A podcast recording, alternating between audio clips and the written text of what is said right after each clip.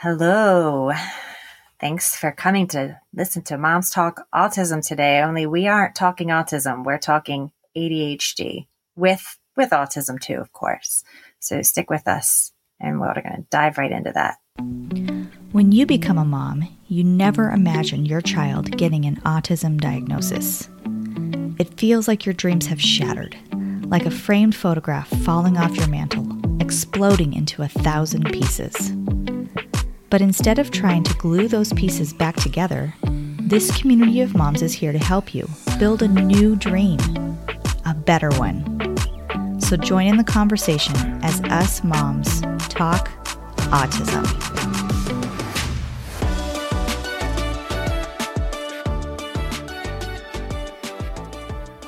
All right.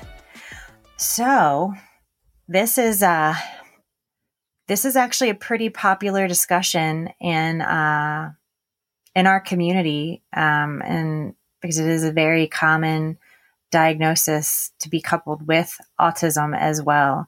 Um, and in addition, um, while you know Tasha's story about how autism came into um, her life, uh, you, Tosh herself, is neurodivergent and has ADHD. Um, myself, I'm exploring my own neurodivergence. Uh, already know I have dyslexia. Um, so it's not just our kids here that have the neurodivergence, uh, but we have a special guest with us today. Beth Gardner is joining us, and um, Beth has created a platform called uh, Driven to Connection and it is all about creating awareness uh, and community around uh, understanding ADHD and mm. um, through basically the lifespan, talking from childhood through adulthood, because she herself is uh, an adult who has ADHD. Um, but I'm actually going to turn it over to Beth to tell us a little bit about herself and introduce herself to our audience here, as well as deliver, you know, the uh, baseline definition here of what ADHD is um, to ground us in this discussion. So, Beth, thanks so much for joining us. We're so excited to have you. Yeah. Thank you so much. Thank you, ladies, for having me. I'm I'm stoked. I'm really happy that you guys invited me and to have this conversation. It's just always part of my conversation. You guys speak my language, and I'm just glad we can put it out there um, to your audience. So thank you so much for having me. Um, I'll start with the definition, sort of as the groundwork before I jump into my story. Um, so ADHD, attention hyper, attention deficit hyperactivity disorder, it is one of the most common neurodevelopmental disorders of childhood. And it usually is first diagnosed in childhood and often lasts into adulthood. And there's really sort of three pillars that are the descriptors of what encompasses ADHD. Um, and that is impulsivity, distractibility, and hyperactivity. And we'll get into that a little bit more in terms of what that can look like um, men versus women, girls versus boys. Um, but basically, the fact that it is something that children are diagnosed with, but is something that adults certainly struggle with, deal with, and are oftentimes diagnosed later in life. Um, as I'm learning, so many women, especially, are getting diagnosed later in life um, due to different different reasons. So, um, so I, my name's Beth Gardner. I know you said that already. I'll say it again. Um, I'm in Wisconsin. I'm in Stevens Point, Wisconsin, which is right smack in the middle of the state. Um, and I'm originally from the Milwaukee area. Um, we moved up to central Wisconsin about five years ago when my husband got a new job. And at that time, let's see, my oldest was in, he finished second grade. Um, we had to we left our community that we loved. And thankfully, this community we're in now is uh, where I went to college. My husband went to college. It's a great college town. Um, but at that time, we were figuring out if my son had ADHD or not. Um, and he finished his second grade um, the last month of it in a brand new school in the midst of us also trying to figure out um, his diagnosis and all those fun things. So that was five years ago. Uh, my background is in nonprofit. So um, for about 10 years, I worked for the opera in Milwaukee and I did all of their arts education programs in the schools. So I spent a ton of time going into the schools, working with teachers, um, providing supplemental uh, opportunities and enhancing opportunities, not just opera specific, but um, music specific. Um, I do have a music background, um, but my degree was in arts administration. So really nonprofit life. If you if you know anything about nonprofit, you wear a lot of different hats. Um, it, it's funny to me that so much of my career took me into schools because school was not really my happy place, um, which I'll talk a little bit more as we kind of sink sink into this. Um, as someone with ADHD, um, but I think it was also very healing for me to be able to reclaim a lot of my experiences and get into schools and feel like I could, yes, make a difference in terms of music education and, and equal opportunities for kids throughout the state of Wisconsin um, but also to just really kind of be a fly on the wall to see what what's happening in our schools and knowing that I'm kind of have that radar and that em- empathy for that kid mm-hmm. that it's like I see you. I see you. I know that and I've been there.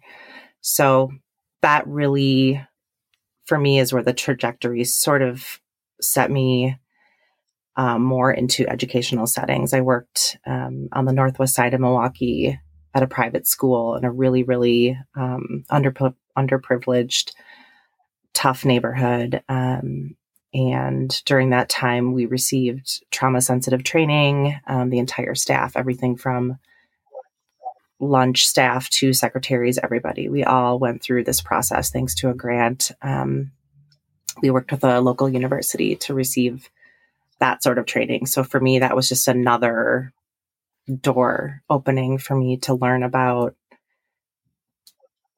what trauma looks like mm-hmm. in kids. Mm-hmm. And it's so much bigger than just um, an incident that happens. Abuse. Right. Yeah. Yeah. Yeah. That poverty and how it manifests, but then also seeing sort of the cultural strain of um, and stigma around mental health. Mm-hmm. And when the call is there to help and to step in and really help people, um, that it's it's really hard. Um, it's really and really a side hard, note to that, our district is currently um, yeah. in cohorts doing trauma informed training. We will be, but the trajectory so is from three years from now that we will be a certified trauma informed school district and that so also good. comes from you know trustees all the way all the way down. So very mm-hmm. yeah. it is really really important um, in terms of understanding like cultural competency and um, right. we can't you can't teach kids who aren't happy released and engaged. And um, yep. Yeah. and if yep. kids learn when they can they can learn but they learn when they can. And that was a I think for me, I, I probably took that for granted because of my own ADHD and knowing that I need to learn in a different way, but that's not second nature to a lot of people. So I think the more we can have conversations like this, mm-hmm. um, and get get it out there and just foster conversations, it's really really important. So it just it really.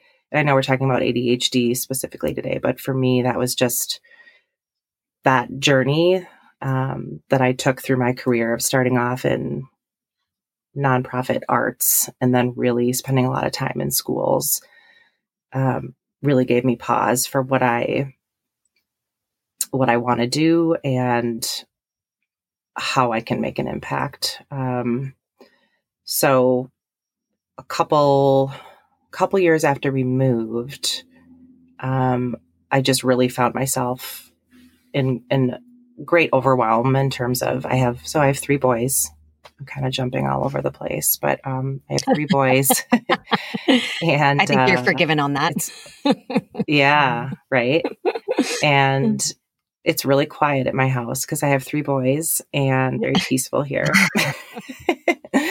and um, so my son Jack was diagnosed in second grade, and um, like I had mentioned, but I just wasn't I wasn't doing enough for myself. Um, I was doing all these things to figure him out and make sure we were advocating for him and what he needed, but kind of reached that tipping point where I was like, wait, why am I doing all these things for him and I'm not really paying close attention to what I need? Knowing I have ADHD, I was diagnosed as a teenager but I wasn't really, I wasn't medicated. I wasn't doing any of the things. So, um, I feel like that's kind of how it happens for a lot of us. There's that tipping point of when you start to kind of make a change within yourself. So, um, so yeah, I'm married, three kids, live in Wisconsin, and I have a nonprofit background. And now I'm really working to serve um, families and women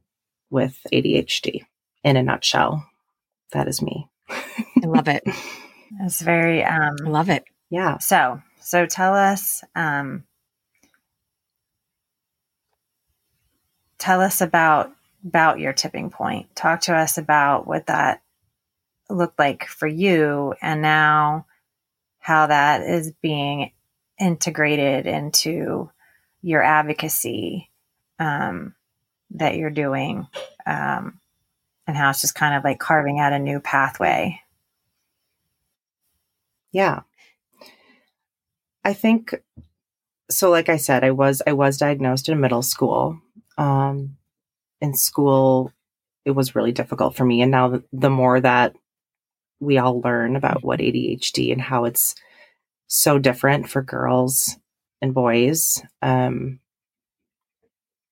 a lot of my struggle was internal. Mm-hmm. Um, and I was also, but I was also the the student that was super disorganized, and the teachers were really frustrated by me. They just couldn't figure me out. I went to a private school, um, so we didn't really have. Well, first of all, this was what in the eighties, nineties, um, yeah, like late eighties.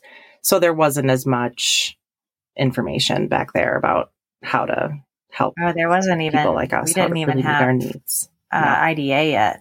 You know, that wasn't until like right the 90s um, and I, I yeah. don't even know that ADHD was in the initial criteria for IDEA. Um, so for getting your mm-hmm. child an mm-hmm. IEP. Um, so when you really, we've talked about it on previous episodes of when you think about where we are as a as a country and thinking about people having accessibility to their education and opportunities, it's still in its infancy we're way mm-hmm. behind. Mm-hmm. We, yeah. And mm-hmm. it's it's so strange too because compared though to some other countries where even we have we have more accessibility. So it's just yeah. There's there's so much so much work to do. Um, and yeah, it wasn't very common. I think too one of the things that we've were marked on is that the stigma of ADHD universally is like male hyper mm-hmm, aggressive, mm-hmm. yep.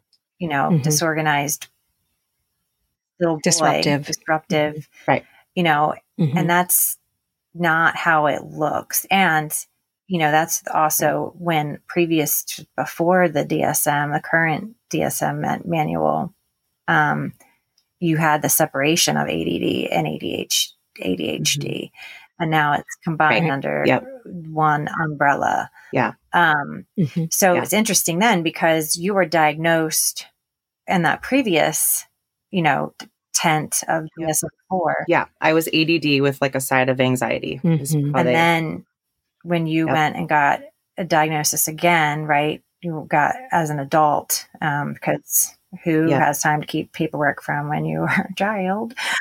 Um, right. Exactly. Yeah. Uh, you're now fall, you know, falling under that the new criteria. Um, and you know, do you?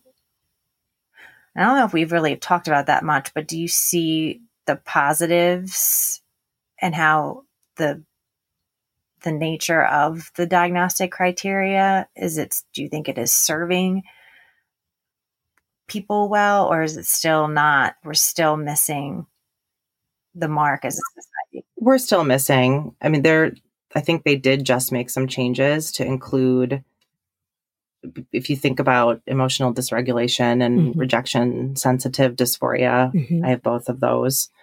Um, I struggle with with both of those. Yeah. Mm-hmm. So um, this is where I kind of thank social media for really putting a lot of this to the forefront. Yeah. Um, because it really has just been behind closed doors of any clinical setting, and I'm going to say it, but there's a lot of um, people in the medical field that don't understand mm-hmm. ADHD. They do still see it as just those three pillars of impulsivity, distractibility, hyperactivity, and not it, that's not include that's not representative of how it works for girls and women. Right. Um, so, and I think educators are way stretched and don't have enough of the resources either to be able to take in new information mm-hmm. of what ADHD is and how to properly serve kids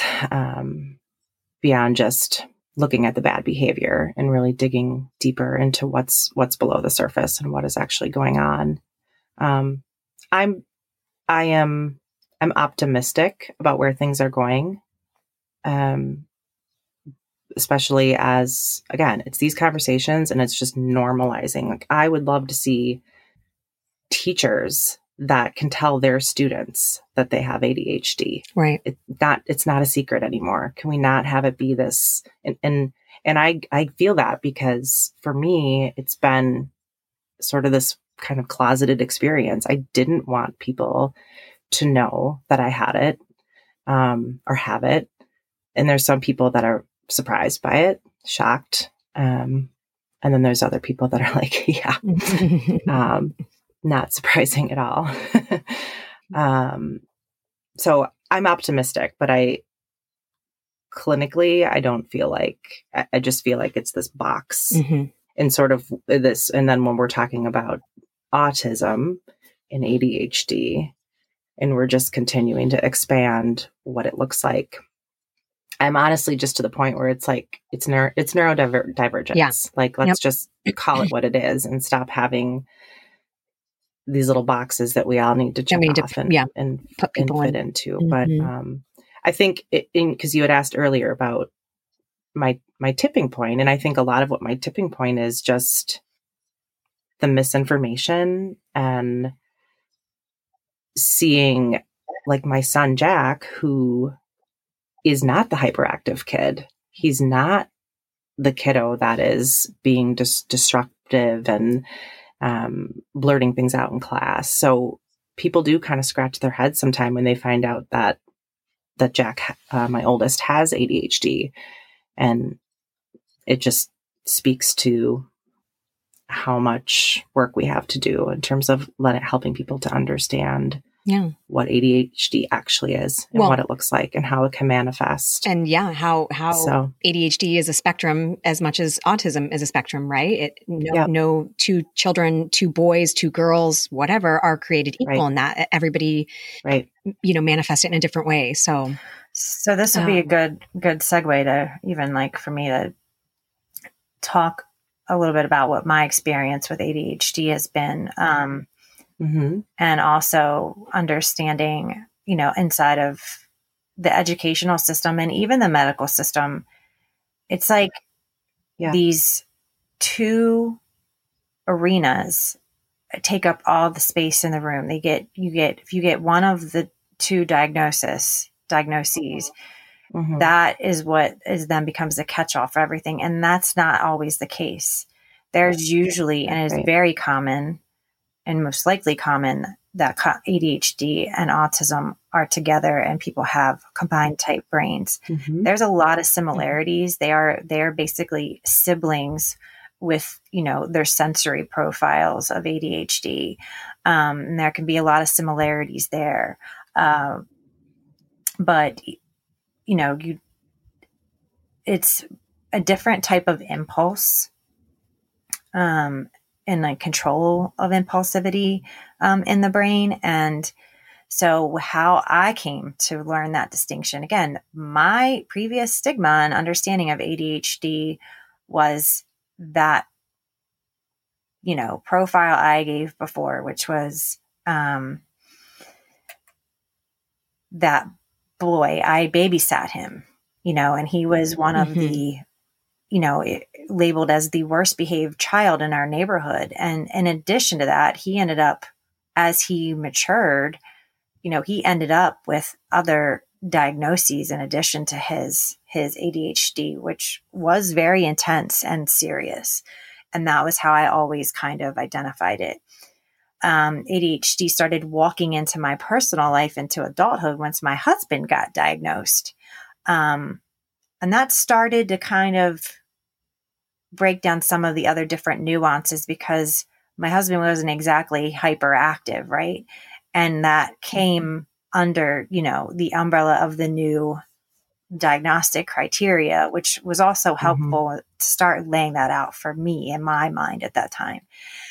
And mm-hmm. then, um, obviously, with my son being diagnosed with autism at three and a half, by the we did a six month appointment right after that initial appointment from the neurologist. And he said to me, I'm suspecting he has ADHD as well, and gave me kind of even a baseline of understanding of how common it is to be coupled together. Um, and most of the time, it's actually missed because, especially if you have a child that doesn't isn't presenting with any type of speech delay, um, and they're hyperlexic, they're often, again, they are immediately funneled into the ADHD category and their autism is mm-hmm. overlooked. And so it was this really interesting conversation that you kind of like laid out that work. But for whatever reason, as time went on, um, that conversation kind of exited my brain because I wasn't even thinking, like, even at that young age, that if there was ADHD going on, that it would be introducing some level of challenge to our life, eh, eh, you know, intertwined into what, what we were dealing with, with speech delay and sensory processing and autism and such. So, like, he, we were on this excessive elopement behavior impulse. I could not mm-hmm. explain mm-hmm. it. I, I kept pointing out to our entire healthcare team, which was a very large team of resources. And our education team and everybody was again targeting it from an autism behavioral standpoint and lens. They weren't there for the conversation i had with the neuro you know prior and that communication wasn't as regular as it is with your more regular clinicians and educators mm-hmm. that you're seeing on the daily or weekly basis so they're seeing it from this very narrow lens. And I'm not, I'm meanwhile, I'm just living in this pure, for, you know, lack of a better word, hell. And, you know, we're just surviving. We're just trying to survive and keep mm-hmm. him safe and keep mm-hmm. him alive. Um, and not understanding it. But we had had pushed out another, you know, neuro appointment, you know, after that previous one week, we'd already, you know, forecasted when we were going to schedule the next one. But that wasn't until almost like a year later. And by the time we get in his office and we're telling him what's been going on for the past year, he is alarmed. And he said, We have a very serious situation. And, you know, I'm reluctant mm-hmm. to recommend medication, but he definitely has ADHD and we need to get his, you know, impulsivity down. And I was like, all of a sudden, it was like ah, this aha moment. And then we went back and revisited those previous conversations. And I'm like, goodness, part of me wishes that you just would have already said he has ADHD because I would went into these conversations with the healthcare teams and the educator team, education teams kind of keeping that more in the forefront. But instead, since it got way lost in the back, I, you know, there there were just serious safety concerns. You know, opening the car door while it's moving, mm-hmm. getting out of the car, you know, car seat, not being able to drive anywhere safely in a car for you know even 15 minutes at a time. You know, it was always like, what is going to happen? Um, but we did start that medication and, and we were lucky. And I know that not everyone gets it on the first try and you have to try different things, but that did become yeah. a tool in our tool belt and it has made a world of difference um, for him and his self regulation. It has increased his ability to comprehend his input and output and also be safe. You know, we've seen such mm-hmm. growth and it's been something we've had to monitor over time because your physiology changes, maturation takes over, there's other mm-hmm. things going on. So it constantly needs to be monitored. It's not like, okay, you just started and then, you know, that's it. And maybe occasionally check in. There's other things that present itself. Um, and I can usually start to see the uptick and maybe uh, previous behaviors kind of representing themselves or resurfacing or, you know, whatever. Um, the reason why, again, like we bring all this up is because his elopement was not, you know, really the autism elopement, even underneath of, you know, by behavioral standards, it's like anytime that they're not, you know, attending to whatever they're supposed to be you know, again, compliant about at that time, it's considered eloping. But really with autism, with eloping, it's, there is a, there's an indifference uh, many times and also a complete lack of awareness that there's danger. My son didn't have a lack right. of awareness that there was danger because once he was confronted with it, he was reactive. The fear is that he wasn't going to be reactive enough and wasn't being mm-hmm. proactive. There was just this, this skip there. Um, mm-hmm but we didn't want to put him on a stimulant. Um, and I know this is kind of overlapping a little bit about medication, but for me, explaining this thought process is, is important because he was young. He he wasn't his food repertoire had decreased so much that it was like if I put him on a stimulant and one of you know the side effects of stimulants is decreased appetite, I was like, I don't know mm-hmm. if I mm-hmm. I I I'm still in that wheelhouse. You know, we're um, so he's on non stimulants mm-hmm. at this time, but there's going to be a time where he's going to roll over to that and maybe doing a combination of, of the two. But the combined type brain, again, in a general as well, runs on a spectrum because each of those things are on its own spectrum. They're intertwined mm-hmm. and creating a different mm-hmm. profile of neurodivergence in our child.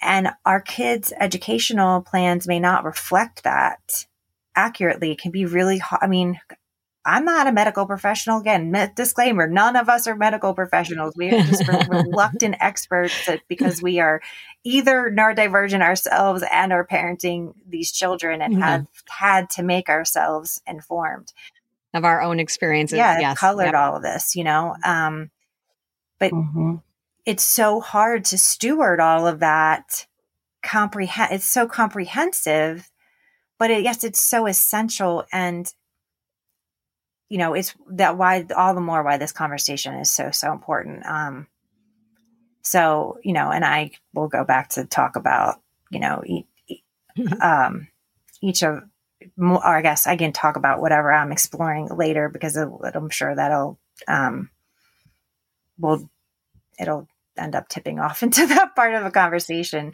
But Tosh, I really want you yeah. to be able to tell tell your story because the other cool thing, this is so funny. So you have a Jack, Beth has a Jack, and then Rory and Jack are the same age and they both are combined type brained and their profiles are combined type, are different. And they're even medication prof, you know, how you're medicating, how we're medicating is different. So anyhow, hmm. yeah. um, I want you to talk can, about Can we make a can we make a mental note though to go back to Beth because I want to hear about um how what, what the signs were with Jack, you know, because she's because Beth, you were saying that the that he didn't present as that kind of you know quote unquote typical hyperactivity.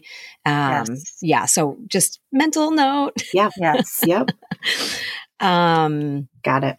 Yeah. So uh, uh, much differently than than Beth, you guys. I um, did not have a diagnosis until just this last September. Um, always struggled a lot. Um, again, you know, back in the 80s, you know, when we were late 80s, early 90s, when we were in elementary school, girls were just completely looked over. Um, but, but being a 40 year old woman now and, and thinking back to, um, elementary, middle school, high school, there, all, all of the signs were there. And, and it wasn't the, necessarily amount of hyperactivity outside uh, physically manifesting itself. It was um, all mentally. You know, it was just mm-hmm. the inability to focus and pay attention, the inability to retain, you know, educational information, um, having the, um, you know, b- being in the reading specialty classes, the math specialty classes, just because the amount of focus was none you know it was it was there mm-hmm. there was no focus um and then you know the impulsivity for me was a lot. I I I sought it out as a child. I um you know and and whether it was good or bad, you know, and and and most of the time being negative, you know, because I just wanted that I wanted that somebody to reciprocate with any kind of giving me attention. Um so dopamine. I loved that dopamine boost. I did. I've yep. always loved it. Mm-hmm. Um, yeah. So it, it, um, you know, it going through a, a life of just struggling, um, you know, being, uh, starting with serious depression at 12 years old and you know multiple attempts at a young age to commit suicide um, high levels of anxiety um, and then from that um, doing also, I think what is a very typical thing for, um, you know, kids with neurodivergent brains is, especially with that, you know, with that ADHD, is seeking out that dopamine boost, and and that unfortunately, you know, a lot of times is through, you know, street drugs, is through. Um, mm-hmm. risky behaviors you know um, high high sexual um, you know, behavior. So, uh, that, that's unfortunately the road that I went down. Um, and, you know, I, I have, I think just lived a, a life of, um, a lot of, a lot of trauma, a lot of, uh, self-induced trauma, a lot a, of, um, you know, just avenues of destruction, I suppose. So, you know, then later in life, having my sweet Jack and um, my sweet husband, Tyler, who is completely ADHD. Um, he was absolutely the typical um, hyperactivity, you know. So when we had Jack and, and Jack was getting a little bit older, it was, it was, you know, oh yeah, Jack is, is Tyler 100%. Um, and then and then obviously too noticing the the the other side stuff with with the autism um yeah so jack jack was diagnosed with with you know his autism diagnosis amongst other side diagnosis i um there's two things i wanted to, to point out that you pointed out that was very significant in this conversation which is basically the the predisposition for risky behavior. Um, mm-hmm. it yep. is so common. How common depression is um, with it, mm-hmm. and I would, you know, that's something that my husband is not shy about. That he struggles with with his, you know, mm-hmm. ADHD, um, and the anxiety, um, as Beth also had touched on. Um, those kind of co-occurring symptoms uh, I should I even call them the symptoms or presentations, um, are just really yeah. Comorbid, comorbidities so yeah. prevalent um, and common. Mm-hmm. And what this also leads into, and why this, what I want to also throw to you guys now, and like kind of also like re- in your reflection now as a as adults um, with diagnoses. Um, both of your journeys that were distinctively, you know, different where, you know, you knew Beth, but you were like, no, I'm not doing anything. You know, I'm hiding it. Yeah. yeah. I'm like, void, mm-hmm. demand avoidant. Hmm. That's because that's not demand common. avoidant. I'm going to be neurotypical. That's, that's yeah. Um, and, uh, yeah. they, uh, is the, is, is reflecting on how it would have been helpful for you, how that could have changed your experiences then um, being properly supported and more accepted with with more with better awareness. Um, so we'll answer. Want you? I want you to answer that. But the the point of the behavior part and how that those predispositioned is that you know it's that conversation of the school to prison pipeline and most people don't know exactly. is that yep. you know 40% of our national um, you know, incarceration rate are those with some form of disability, majority of them with neurodevelopmental yep. learning disabilities like autism and ADHD.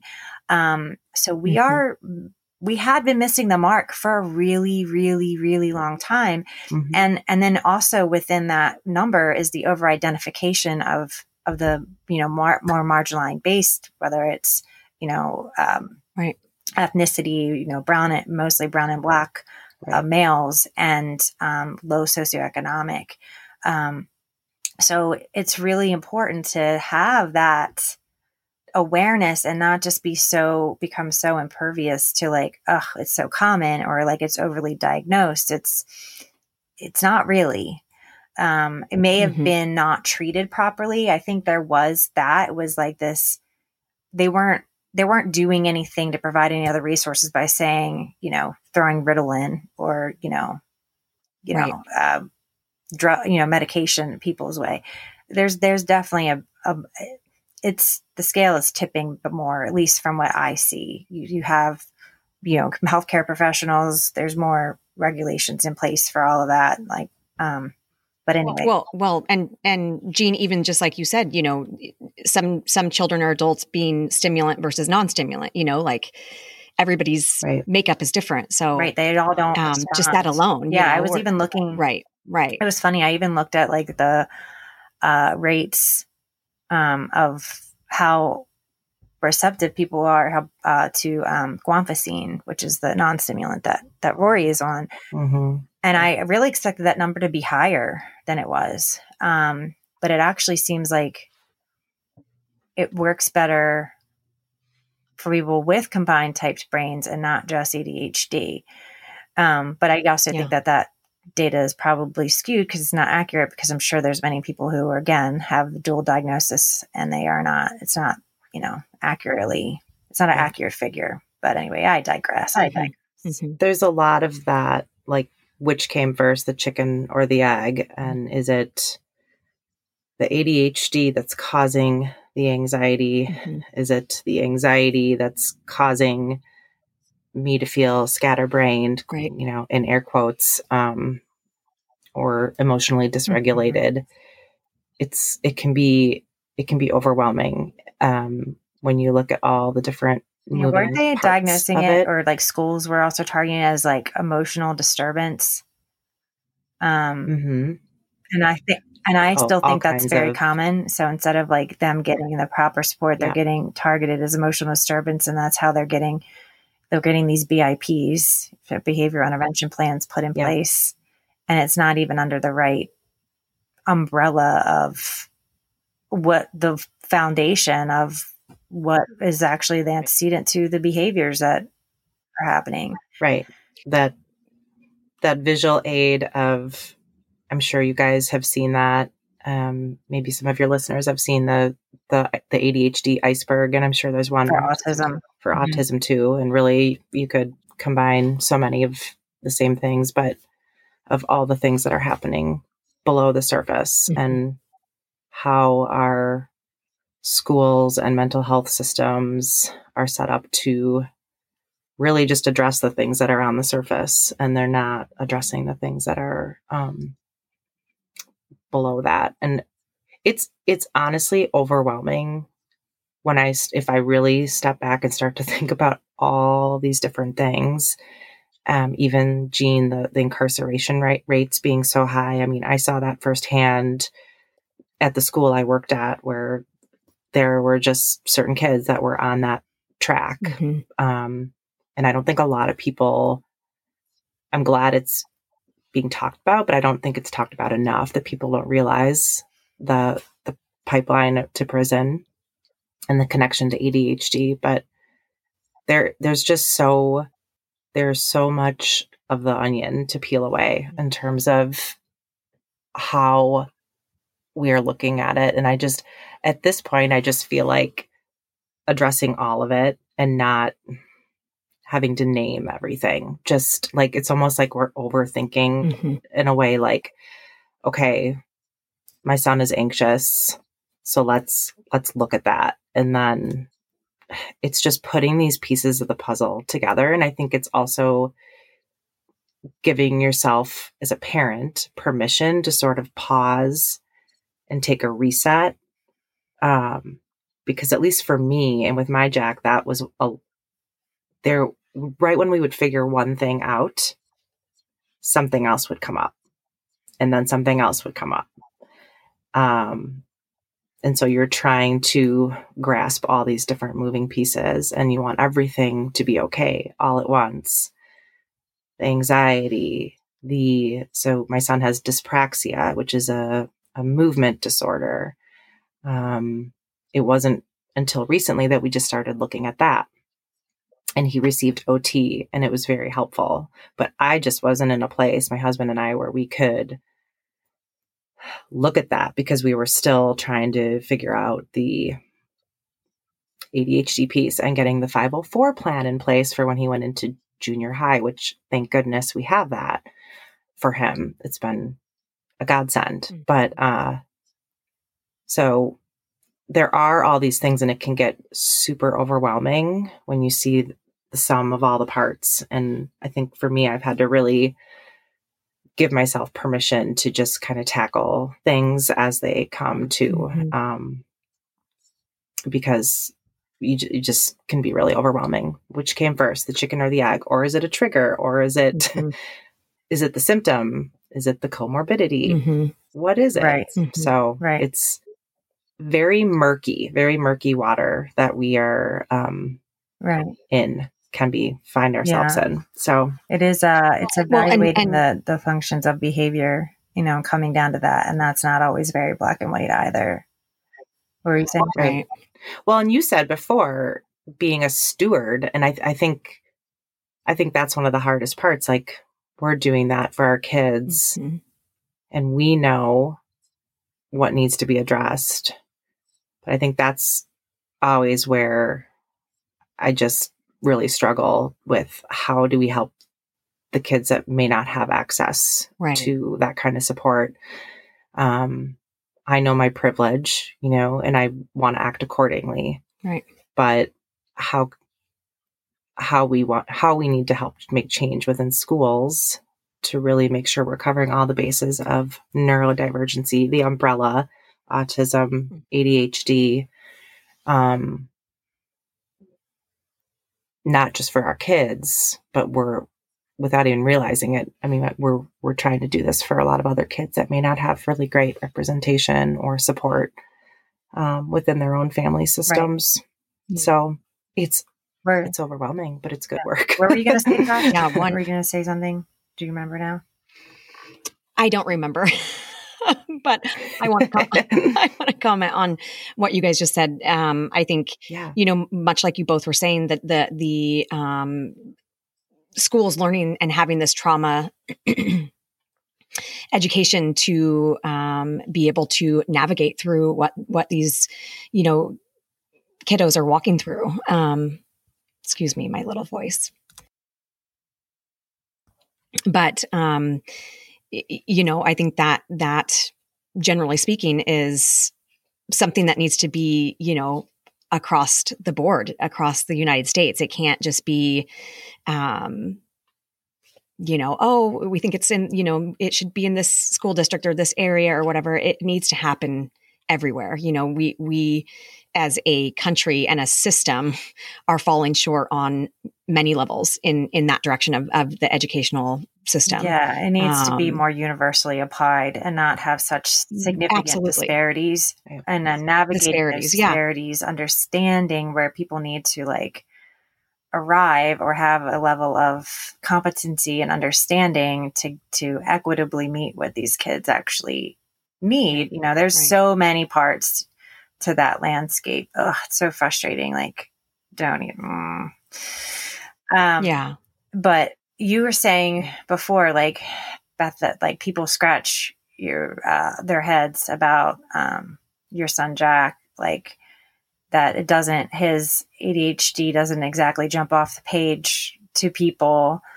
Um, you know, it seems like you get or sounds like you get a lot of you know different reactions to that. So what what does that like, and how does that impact you, and mm-hmm. how are you having to navigate advocating for that?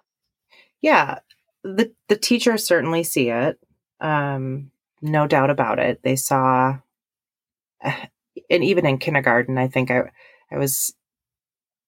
I don't know why I was shocked. I wasn't shocked knowing that I have ADHD, that he could too. But I remember the kindergarten teacher kind of seeing some things but he was also that kid where we would go to story time at the library and he was just totally tuned in um, very well behaved listening well now i know that that's his hyper area of interest mm-hmm. and he was hyper focused on listening because that was his area of interest uh, so when it came time for, for kindergarten and he's having to switch gears more mm-hmm. and do more transitions throughout the day um, that's where the struggle came in um, with you know we kind of just let things you, you, sort of have this awareness and then you, you kind of know when it's go time like okay mm-hmm. it's go time now we need to start looking at the diagnosis so that so second grade was was that time when the teacher um, when we met at conferences and we got things going in terms of the psychologist um, coming in to observe um, and what she saw was a real discrepancy between if she would take another kiddo in the same class, a boy at the same same age, right in the same age frame as him, because we know developmental age and chronicle age can be chronological chronological age can be very different. But so she sat two boys down and observed, and they had to complete a task from beginning to end. Um, and Jack was able was probably at about 40% in terms of being able to execute the task, follow directions, beginning to end. Whereas the other boy, same age, same birth year, same everything, um, was at about 84%. Mm. Um, so that was, that was a big, just, just I think to quantify it, um, and see it in, in that way was, was interesting. Mm-hmm. Um, but just things like he, when it was time to transition to the carpet, they would be doing something at the desk. And when it was time to transition to the carpet, he would still be wrapped up in his own world. Mm-hmm. And he wasn't able to follow those social cues, which in some of these things, as I talk and think about this, I do have it in the back of my mind that it wouldn't surprise me if he is a bit on the spectrum. I haven't looked in that path, gone down that path yet. But um, he just he just was in his own world. He just everyone else was falling in line and doing what they needed to be doing. Um, and he really struggled with that disorganization. Um, and then math um, is really hard for him, and certainly executive functioning um, and being able to take math concepts and all those things. Same things that I struggled with. Mm-hmm. Math is is awful for me. Um, so yeah, we got the conversations going in second grade. Then we moved, which made it really more difficult to figure out is he anxious and upset because we moved or is it the ADHD? So took a bit of a pause. And then by third grade, middle of third grade is when we had him on track with medication. And that's really when then again you can quantify and see how the medication was helping him. Mm-hmm. Um, and it really just I think there's that fear, that stigma out there of it's going to mute your child or make, you know, sort of suppress Who their personality are. or who Mhm. they are. And I just saw the opposite. Mhm. He was able to do the things he needed to be doing in class, but that that emotional toll, that the toll that it can take on his self-esteem and his self-confidence, for me there's no no alternative. I mean, that's worth its weight in gold just knowing that he had that. And it's not perfect Mhm. by any means. Like you said, it's one it's a tool in your in your toolbox. Um but yeah, but he so he's he's very much my cautious kid. He's more introverted. He loves reading, but once he's presented with things, even team sports, where you really have you're multitasking within your brain in terms of what your teammates are doing and what your role is on the field, all these things just really It's more of an it is more of an executive very functioning apparent. issue right. for him. It's and Mhm. it, and it's hard because as a boy you know you kind of get written off as just the, the uncoordinated you know kid that's not good at sports and that's a, i guess a, a point that i always like to make to people is to also understand that there is more beneath that because he has dyspraxia and that's part of his adhd um, that there's more to just it's not just that he's clumsy or bad at sports. There's more to it than that. And so that's another way, way where we can make people aware Mhm. of what's what's all going on. So yeah. And then he started junior high this past year and he has a 504 and he gets a study hall where they're all working on the things they need to be working on and getting support and it's it's been awesome. So yeah. But not your not your kid that's the high flyer, the one running around the classroom. so the teachers see it, but I think more so with family members. It's it's Jack's Jack's a, a, a good kid. You know, I'm doing my air Mhm. quotes again. Jack's a good kid. He's well behaved. He can't have ADHD. yeah. I mean, Um, Brad was yeah. uh he was he was just a he was a he was like he was a goofball like class clown i wouldn't say like brad was disobedient like you know when he tells me like his interpretation and like he still is friends like has lifelong friendships from from even way back to like kindergarten all the way up through high school. And i can tell you exactly like brad's personality profile you know and describe it to me and i can see it. Um it was not his it wasn't out and he was struggling with you know reading comprehension. And that was confronted by Yeah. by junior high where brad is actually a savant with math. You know that's that's his master Mhm. skill Mhm. i am also terrible with math but the math concepts that are more mm, that i do better with that again are oddly and i feel like are in their own wheelhouse can be an independent you know fractions geometry and there's something called like finite math which is like logistics right but Mhm. algebra and i from my understanding is that you know people with autism and with adhd do tend to struggle algebraically if it doesn't it's a, it is a type of thinker.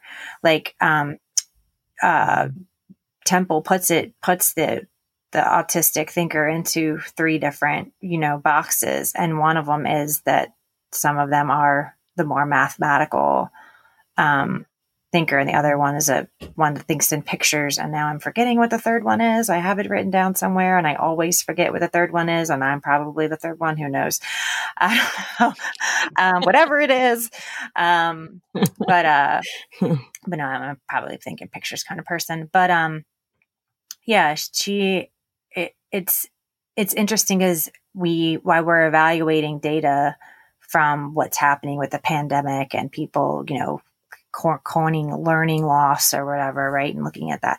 What's also um, they're doing some i guess different applications for different type of learners. And they were seeing they were saying like our director of curriculum at the time was telling us that they were seeing improvement um, with a certain application at this certain cohort of learners and that were you know neurodivergent basically and that they were doing better with this different application. So it Mm-hmm. goes back to the concept of we must figure out to teach the way they learn um, instead Right. of the Yeah. other type of thinking um, which is Right. actually a small amount of people who really learn that way which is also interesting enough um, Mhm. which is probably why we have things like valedictorians and stuff like that. You know, there's really a slimmer, I think more people are in the middle, right?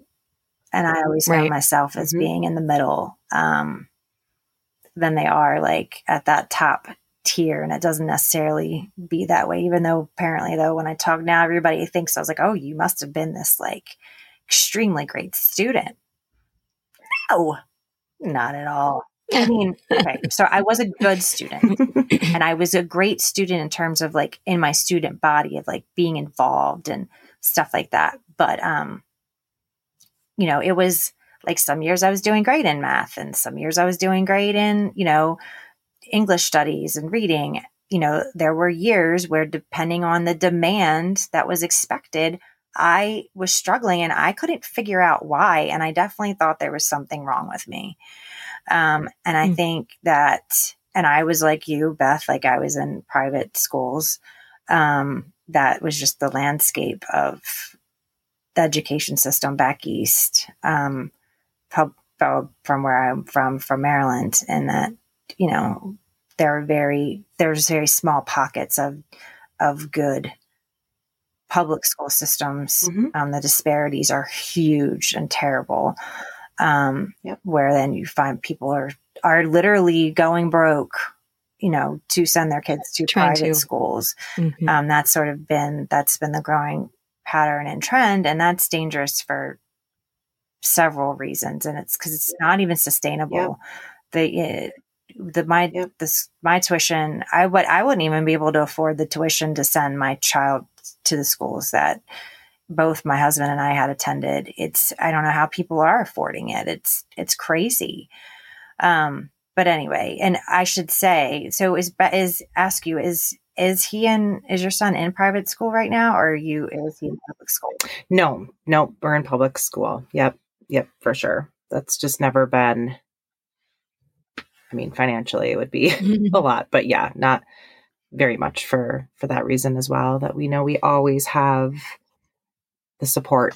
Um, that we need 504. Mhm. I know. whatever I, we need it. Mhm. And I and I had that experience. I will with private school and not having a good experience with private school because of that. So anyway, go ahead. yeah and I, I i got myself out of public or private school too um, by seventh grade at end of sixth grade i said i'm done i can't do this anymore so i did switch and that is when you know you kind of look at your life just these different benchmarks that set you off on a different path and that is when music and all my interests could really start to blossom Mhm. and theater and all these things but then also that i had teachers that were like clued in like Yeah. hmm something's going on here um so that was huge um for me but i still didn't want to be bothered by it i still was you know very very embarrassed by it very ashamed.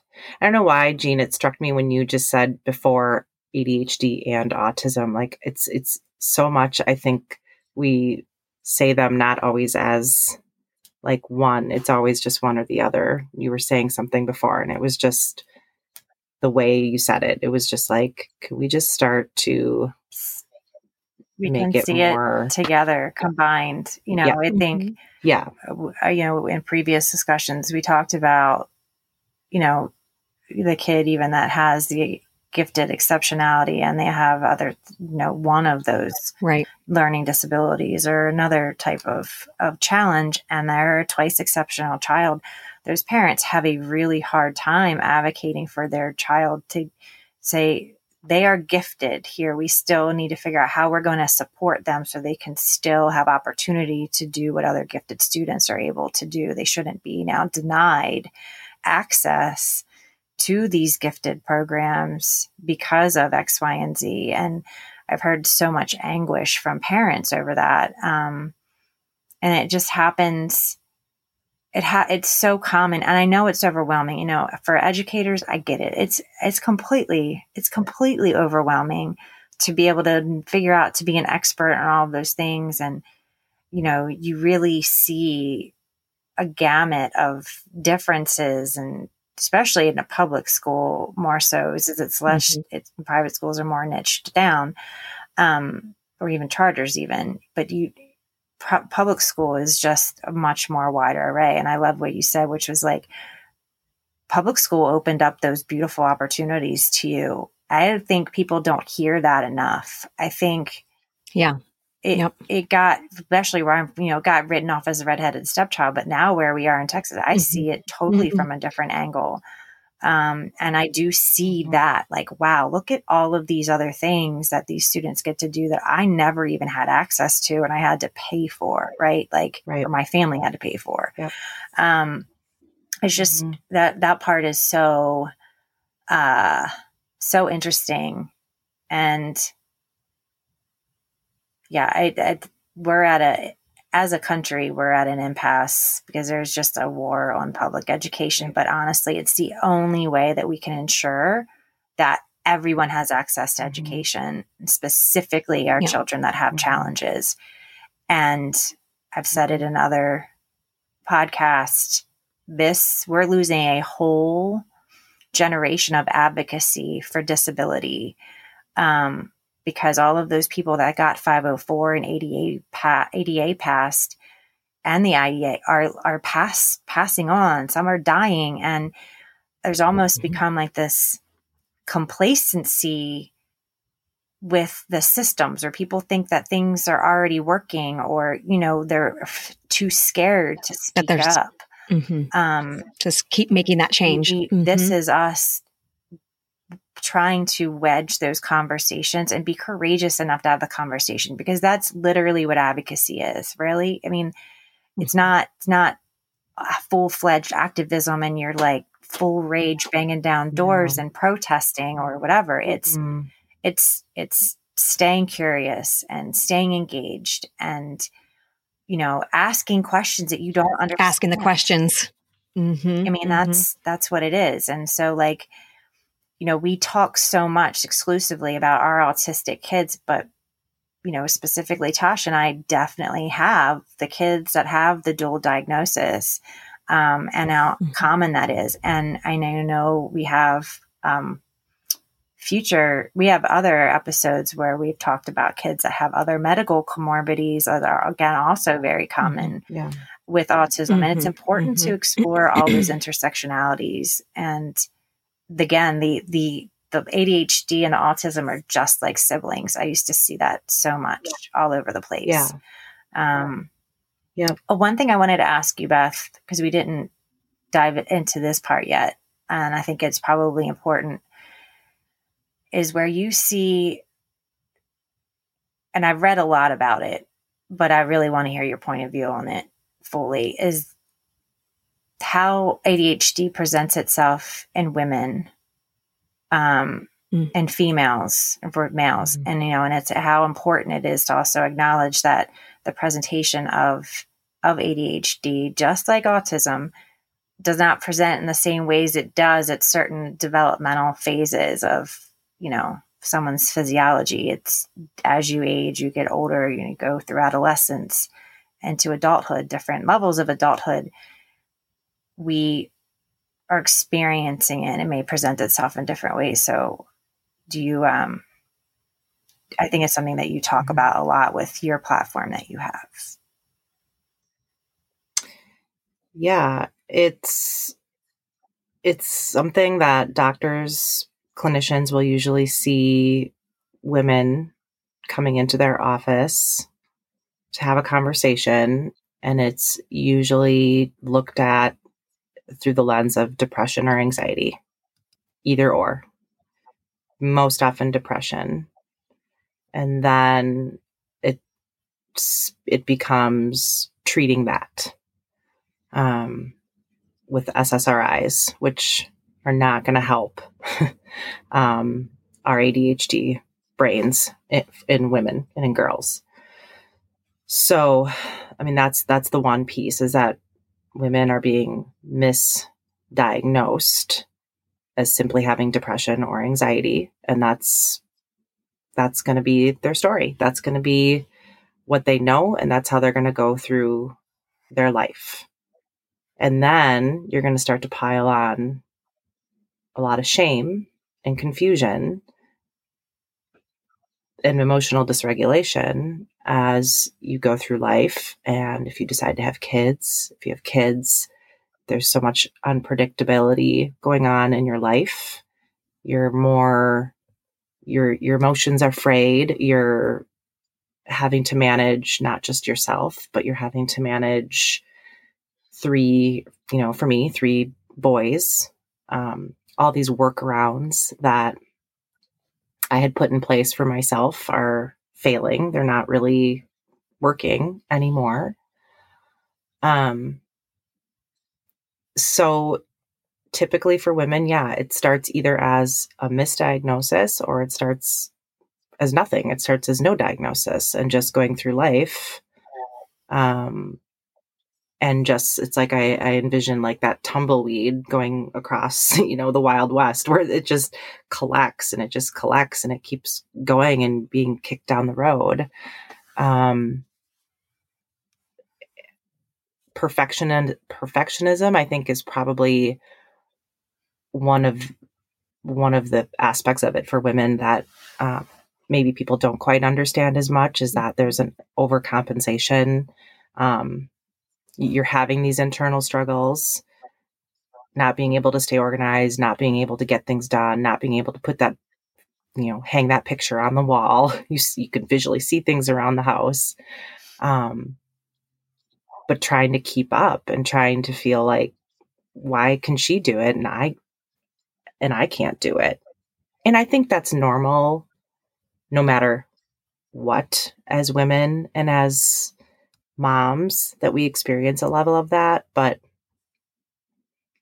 add about 10 times volume to that issue of what looks normal and what doesn't look quote unquote normal. Mm-hmm. So, um, yeah, it's perfectionism and everything has to be just right before hitting the go button or the open sign to the house or whatever, um, presenting perfection um, for fear of. Are you looking? Shame right. and vulnerability, you know, for for being called out, really, for being called out, for being found out, mm-hmm. right? Um, and seeing, feeling like you're and, and, and and then the other, right? Uh, the other part of it then too is just if you're smart and if you did well in school as a girl, as a as a female, you don't have ADHD. There's no way you have ADHD, and we know that that's not true. And we know that's not true when we start to finally talk about these things more, and it becomes a me too, me too, me too, um, where women can start to feel more comfortable mm. realizing that they're in really good company mm-hmm. um, with women like yourself who are strong, successful women. Um, so that I mean that's kind of it in a nutshell. It's just it's it's it's way more internal. Um, and the inattentiveness for me was definitely there, but I was gonna find different ways to to mask it through music and through other what, things. Um, but what would your advice be right now for one, you know, why we're, we're parenting the child, like we're parenting ch- children with ADHD, and then like, you know, for any of parents that are exploring potential like diagnosis, like what is what are you finding that is helpful um, to those you're serving? I think the best thing that you can do is to find your people and to find a village and to find community. because you will always have that that clinical piece and that that's just part of the equation but i think to be able to talk to people who have a lived experience and that's what i want to bring to the table is this lived experience. For me i call it the trifecta lens. I have the lens of being a girl that had adhd but didn't really know she had adhd until she was in middle school until she was a teenager. Um, to then the lens of being a, a, a woman working her way through career and then becoming a wife and doing all those things. Um, knowing full well I have ADHD, but still not really taking any ownership of it, to now being a mom um, of someone with ADHD. Mm-hmm. But I guess my encouragement and my advice is that there are people out there like us that have walked this walk or that are walking and I, you know jack's my oldest so he's kind of my guinea pig i'm still figuring i can be really helpful to somebody that has a fourth grader or a second grader but there's going to be somebody else that's going to give me a perspective of how can i best help jack when he's in high school because mm-hmm. we're not there yet and i'm not there yet um but that's my biggest piece of advice is really just to find people that you can talk to and they may not be your it doesn't have to be your group of like friends your inner you know, circle but but what i have found is it it does it becomes community mm-hmm. um so really to seek seek those things out peer-to-peer support that is um, definitely our mm-hmm. biggest claim to to fame here and mission mm-hmm. yeah um, yeah i mean that's what brene brown says she says we're we're hardwired for connection and mm-hmm. i think we can have all this be armed with all this information about our kids um, or about ourselves um, in sort of what to do. But I think without that, like the humanity of it and the the connection that we have to each other through telling our stories, um, that's partly why I I've just started to be more vocal about it and talking about it and, and having these little support groups because I want people to know that there are those people out there that um, can help walk help you walk alongside whatever it is you're going through, mm-hmm. whether it's ADHD or autism. So, how do people so, find you? How can they connect with you? Yeah, um, so I I do have a an I'm on Instagram, and that is uh, Beth G at Driven to Connection. So B E T H G uh, lowercase, and then underscore Driven to Connection. Um, you can find me there. You can also find me. I have a group page on Facebook called Driven to Connection. So that's sort of my support hub. Um, and yeah, that's where people can just, if they have something they need to put out there, and it's not local just to Wisconsin, there's people all over the country that are on that page, and we share information, resources. If we hit a bump in the road, then we can uh, help each other out. So those are the two places. Well, Beth Gardner. Yeah. Well, this has been my my peak of the week. Usually we do share everybody's peak of the week before we wrap up a show, but I would say mm. that I've been looking forward to having this conversation. Um, just because it all again autism alone can be its own vortex adhd by itself is its own vortex but yeah you know, combining them all together is really, it's such an essential conversation to to explore for parents to stay curious about their kids because it may not be that yeah. I'm, I was finding myself the other day when my son was having a meltdown, wondering, going, why am I just telling people that he's autistic? Because he's not just autistic. Like it's not just what it is. I'm just like, mm-hmm that's the only way that's going to like justify the behavior to you right now. Like, and I'm being quick and snippy, but you know, that's, that's why it's like, I don't even want that to be my automated response and that to be the only explanation for what is what is going on um we have to like yeah. change the dynamics here when that when these things mm-hmm. happen because so we all can have accessibility to things in life and mm-hmm. people are it can be in community with you even you know on a spontaneous basis so um i'm so so grateful for you having this conversation with the three of us and sharing your lived experiences, all of us collectively. Um, and I know that this was just the beginning. I feel like we could we could keep talking.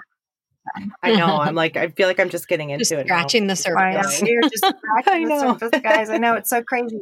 If you're feeling overwhelmed, let's do some breathing exercises. Uh, right. right. uh, Tashi, what about you? What's your peak? I would say just um, getting to know Beth. You know, it's it is uh, it's a it's a crazy world out there, but not having that you know shared experience, not having people who can really understand, um, and then meeting that person, and they're like, "Yep." Yep. You know, they don't even have to say yep. They're like, mm-hmm. they just, there's this look and you just, and you get it, you know? So, um, Beth, my new sister from another mister. Yeah. My new partner in crime. Ditto. yeah. Ditto. Right back at you. Finding another That's- another person to add to my um posse, my tribe, my Yeah. Yeah. Yeah. yeah. Especially when Tosh is having her ADHD moments for sure. Oh man, when you just don't even have to explain, they're just like, I know. I got but there's you. times where she's explaining, and I go, "Stop explaining." I know uh, we are, I now already know, but she still feels like that's part of that. I know. And I'm like, you don't need to You have to verbally yeah. process. Yeah. yeah. um, so Beth, what about you? Yeah. Oh, this for sure is my peak. Mm-hmm. Definitely. Just getting to know you. Jean, I, I knew you, you know, through different mutual friends, but um yeah, and getting to know you better through this. And I just admire yeah. everything that you've been doing within your school district and for your son. And it, I benefit from it. We all benefit from it. So just to partner up with you in this way and then to meet Tosh and just be laughing on Marco Polo as and, we and your first got to know each other podcast. Huh? This is your first time yeah. doing a podcast, and it's my first yeah, podcast. Nobody knows. Yes, no one's so, even going to know. They're probably going to know. You're natural. yeah. Mm-hmm. Oh goodness. Yeah, it was it was really fun. I want to say too, just so if anyone, um, I guess this was my my my other little fun fact, but driven to connection is sort of a, a spin off of uh, driven to distraction. So mm-hmm. the the Dr. Ned Hallowell book, he's sort of the grandfather of all things ADHD, um, one of the greatest books of all time, um, and he's done a lot for ADHD research. Uh, research, if you haven't read any of his books, Ned Dr. Ned Hallowell, but I, just, I look at connection with other people as sort of my my strong suit, my superpower, what fuels me, and what makes me thrive. And that's conversations like this that we're having. Well, I think you're right good now. company here. So I would say um, that Tosh and I are definitely those yeah. type of people for sure. Yeah, yeah. driven to connection. Yeah. Yes. So and, and, we will share all of the things in the show notes because I just listened to him on the podcast with the the, the woman I can't remember her name, and oh yeah, is uh, Kristen Carder. He is incredible. So we will put that in the show notes because now I'm excited to go and read his book. Yeah. yeah. And this is when Todd kind of like having your dad or your all this stuff in the show notes, and then we go, "What do we have to remember to put into the show notes?" Because we all do it. And then I listen to it and I go, oh my gosh, I didn't write that in the show notes. And then I have to. I'm going to write that down right now. and then I go, and I'm like, okay, I'll make sure I put it on a post in social media. So again, like there's access to it. You know, we're like, we all try to like course correct after we're like, well, okay, well, we missed that window. Um, which just explains either the combination yeah. of mom brain or ADHD, whatever our yeah. neurodivergence is that's uh-huh. contributing uh-huh. to Yes. spinning out basically. But you know, Yeah, and Yep. and and on that Yep. note, hopefully all of you were able to follow along this very uh, shiny object conversation. Yes. Yep. Yep. All right. Thank you for joining us with Moms Talking ADHD today. And please, please, Yeah. please make sure you give us a follow, send us your comments, any kind of um, what are the reviews? Reviews. We love them because it helps people find us. It helps other families um, like yours and individuals like yours find uh, people that they need. Um, and this is our first conversation of really talking about ADHD. So I hope that this really this resonates Yeah. with many, many, many people out there. So thank you all for being with us today. Until next time. Bye, Thank you, guys. ladies. Bye.